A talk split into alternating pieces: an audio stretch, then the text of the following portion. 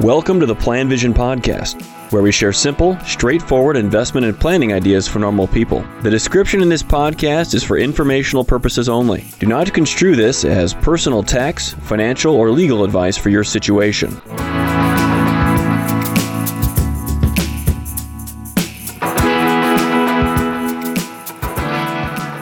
Hello, Mark Zoril with the PlanVision Podcast. And in this discussion, I'm going to review how conservative to be or not to be in your financial planning. We do a lot of plans, and for our clients, we default or like to default towards being cautious in the assumptions that we use. There are some core assumptions that typically go into a financial plan or retirement plan. What are your expenses going to be? What are your rate of returns going to be? What is your longevity? What will inflation be? What are future tax rates? Those are some of the most important core components of a financial plan. Our approach in general is to propose conservative assumptions throughout the plan. We think it's much better, for example, to expect lower returns. It's better to expect to expect maybe slightly higher expenses, and so on. We think by doing this, you're going to be better prepared should your plan end up on the wrong side of the future or the wrong side of your expectations.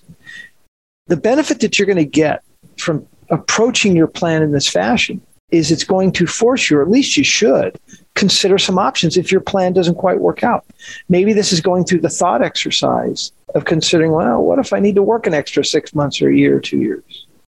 What if I need to work part time somewhere? What if we need to spend a little bit less? Maybe we'll alternate our spending on a year by year basis. So, going through this thought exercise, assuming that your plan has some conservative components, is a great way and an important way to prepare yourself for the future. Now, it doesn't really mean that you believe it's going to happen, but at least you've thought it through and imagined what your life will be like if your plan doesn't get to the place where you want it to do. Gosh, many of the plans that we do, they're going to be successful, really successful, even without using these conservative uh, estimates. Now, that being said, we do have a lot of clients, particularly recently, who I think are being way too conservative.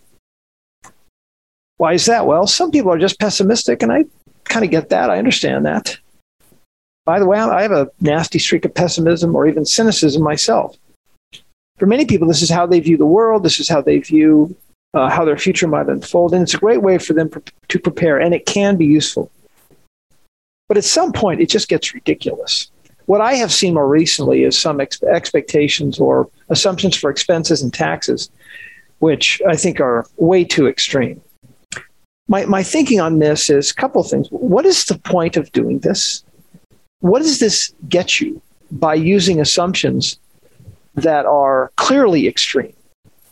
How does it affect your decision making when your assumptions are so, are so extreme? I really don't see how it helps. My concern is actually what it's going to do is it's going to distort the decisions that you're making. And here's what's the worst part it might even deprive you from enjoying your money and your life now in the moment when you should be doing it, particularly for many people who have been good savers and have a solid plan to begin with. So don't go overboard on this. Be conservative, be cautious, but also be smart about your expenses when you're planning for your future. Thank you for listening to the PlanVision Podcast. Let us know if you have any questions or comments on the topics covered.